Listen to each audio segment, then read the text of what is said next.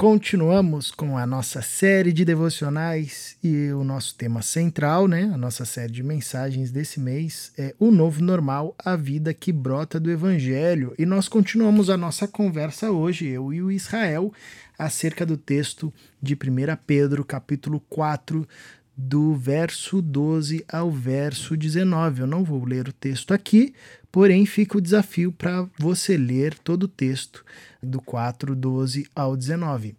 E apenas um resumo aqui, Israel, para a gente começar a nossa conversa. A gente falou ontem acerca é, do sofrimento e, e sobre a, a, pergunta né, se a nossa fé nos prepara para o sofrimento, conforme Pedro nos revela e nos ensina é, como Cristo sofreu, nós também devemos é, nos munir, ter o mesmo pensamento, né, nos armar desse mesmo pensamento. E aqui, do 12 ao 19, ele continua descrevendo e aprofundando sobre que sofrimento ele está falando.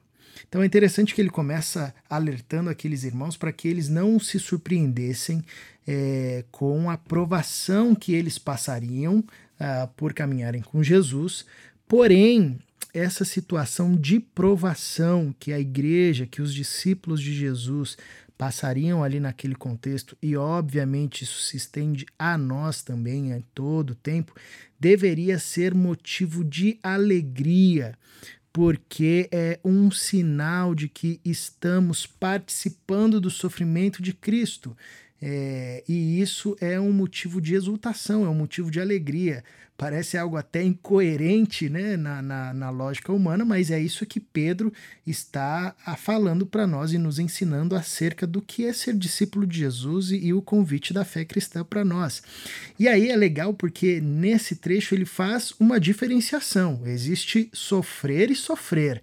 Né? É, ele vai dizer: olha, se vocês estão sofrendo por causa de Cristo, é, por causa do nome de Jesus, pelo testemunho de vocês, pela fé de vocês, então bacana, exultem, se alegrem com isso. Vocês estão recebendo o cumprimento daquilo que Jesus disse no Sermão do Monte. Assim como os profetas antes de vocês foram perseguidos, vocês também serão perseguidos por causa do meu nome.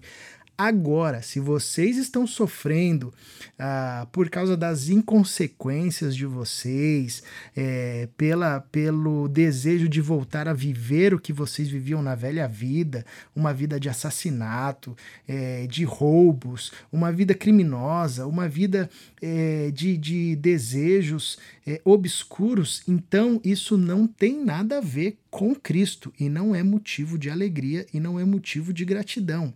Então acho muito bacana nesse texto, é, Israel, que ele, é, Pedro, nos ensina e nos revela e nos aprofunda o olhar acerca do sofrimento. Quando a gente fala é, do sofrimento na vida do cristão, a gente não está falando de qualquer sofrimento, a gente está falando de um sofrimento específico do qual é, Cristo faz gerar é, uma exultação no nosso coração, porque é uma confirmação de que de fato estamos caminhando nas pegadas de Jesus Cristo de Nazaré e daqueles irmãos e irmãs que nos antecederam e que também seguiram os caminhos de Jesus e eram homens e mulheres dos quais o mundo não era digno. O que, que te chama a atenção nesse texto, Israel? Caleb, o que me chama a atenção nesse texto é que tudo que o apóstolo Pedro tem a nos ensinar aqui é baseando-se numa observação da vida de Jesus. Então ele fala a partir de uma experiência própria que ele teve com Jesus. A gente sabe que Jesus não foi um mestre de meras palavras. Todo o ensino de Jesus era ele próprio, ou seja, ele ensinava com aquilo que ele dizia, justamente porque ensinava com a sua própria vida, com o que ele vivia. Está aí a autoridade do ensino de Jesus que não era vista no ensino dos fariseus e dos mestres da lei. Quando Pedro nos escreve é, este ensinamento que você até falou, né, numa primeira leitura, numa leitura uh, que não se faz de dentro da fé cristã, da relação com Cristo, este negócio de se alegrar à medida em que participamos dos sofrimentos de Cristo pode parecer um negócio contraditório, pode ser algo que, olha, tem alguma coisa fora do lugar, assim como é possível nós nos alegrarmos no sofrimento, né? Mas o interessante para nós pensarmos aqui é que Jesus Cristo, que é a referência de todo esse ensino, é, é a resposta para a pergunta: quem foi o ser humano mais feliz que já passou por essa terra? Nós não podemos achar que o ser humano mais feliz que já passou por essa terra foi Salomão, porque ele teve muito conhecimento, porque ele teve muito poder, porque ele teve muita riqueza. Ser humano mais feliz que já passou por essa terra é justamente aquele que pôde abrir a sua boca e dizer quem é o bem-aventurado. É aquele que pode abrir a boca e dizer em que consiste a verdadeira felicidade. Este foi o ser humano mais feliz que já passou por essa terra e o nome dele é Jesus Cristo. Aí vem a seguinte questão: se aquele que era o ser humano mais feliz que já passou por essa terra sofreu tudo o que sofreu, então nós precisamos repensar todos os nossos conceitos, tanto de alegria e felicidade, como também de sofrimento. Esse texto mostra para nós que não existe nenhum tipo de problema com essa lógica.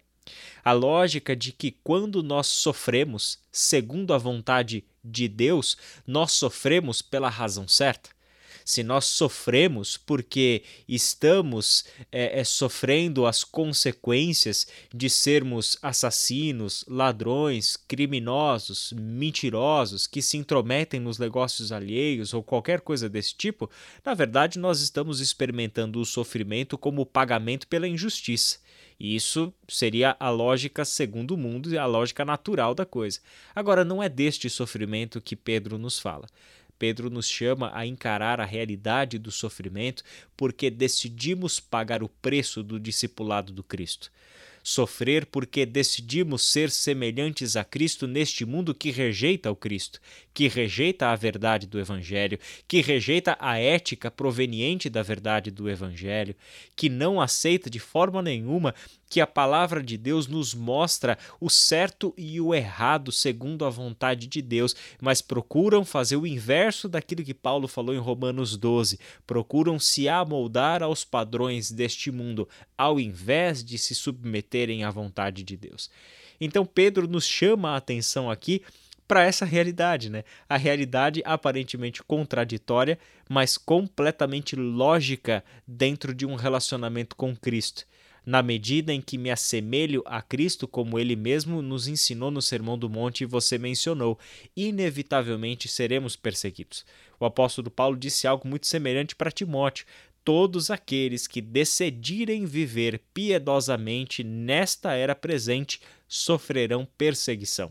O sofrimento está no horizonte daquele que busca viver uma vida justa, segundo a vontade de Deus. Isso que me chama a atenção nesta passagem, Caleb, e coloca diante de nós a tarefa né, de ressignificarmos sofrimento, alegria, felicidade e aplicarmos tudo isso de fato para a nossa vida e a nossa caminhada com Deus. Amém, Israel. Isso é interessantíssimo. De fato, a gente precisa permitir e deixar de uma vez por todas que o Evangelho é, desconstrua as nossas antigas percepções e lógicas do mundo e nos faça é, enxergar agora a realidade em que vivemos, em que estamos a partir do óculos do Evangelho, do óculos de Jesus Cristo de Nazaré, da lente é, para o qual nós fomos chamados a ver. Chamados a ver. E, e é nessa realidade que nós conseguimos compreender o que Pedro está nos ensinando acerca do sofrimento. E de fato, é muito interessante porque quando a gente não tem essa percepção, até mesmo no ambiente é, religioso, ou até mesmo caminhando com Jesus, nós é, passamos por situações é, de sofrimento, de perseguição, de provação e, e, e não compreendemos que esses momentos, por mais difíceis que são, e eles são difíceis, né? É, eles também se torna um ambiente para exultação e um ambiente para confirmação é, daquilo para o qual nós fomos chamados, né? Confirmação da nossa caminhada com Jesus. Ao passo que quando a gente não compreende isso também, a gente começa a, a chamar de, de sofrimento cristão aquilo que não tem nada a ver com o discipulado com Jesus, mas tem a ver com as nossas inconsequências, né? É, com as nossas irresponsabilidades. E a gente até coloca isso na conta de Deus. Deus está me fazendo passar por isso. Olha o que, que Deus me fez passar. Amigo, não tem nada a ver com Deus. Isso tem a ver com os seus pecados, tem a ver com uma mentalidade que você não quis abrir mão, tem a ver com os seus maus desejos, tem a ver com o seu egoísmo, com a sua ganância. Então, como é importante a gente é, deixar de fato de lado essa mentalidade nossa caída e, e, permitir que a nossa perspectiva, por exemplo, acerca do sofrimento, seja de fato bíblica, é, construída a partir do Evangelho de Jesus, como Pedro nos convida aqui a, a caminharmos com essa nova mentalidade, com essa nova lógica. Amém. Israel, você ora para a gente, por favor? Senhor nosso Deus e Pai, nós te damos graças pela tua santa e bendita palavra que dia a dia abre os nossos olhos, abre a nossa mente para ressignificarmos tantas coisas que são parte da nossa vida. Obrigado porque a tua palavra nos faz rever aquilo que nós pensamos e experimentamos, como sofrimento, como alegria, como felicidade, como tristeza e tantos outros assuntos, Pai amado, que agora colocamos diante do Senhor e pedimos que o Teu Santo Espírito, por meio da Sua Santa Palavra, molde o nosso coração e o nosso pensamento à Tua vontade e ao Teu Santo Conselho. Obrigado porque esta palavra de hoje, Senhor, nos faz rever se nós estamos de fato sofrendo como pagamento pelo preço de seguirmos a Cristo, ou se estamos sofrendo porque continuamos a viver segundo a carne. Se sofremos como pagamento pela nossa injustiça, ou se sofremos porque buscamos viver a tua justiça e a tua vontade manifestadas na nossa vida como expressões do teu reino sobre nós. Que a tua graça, que o teu cuidado, que o teu amor, que a tua paz esteja sobre todos nós e o conselho do teu Santo Espírito nos ajude a compreender e praticar o que lemos aqui.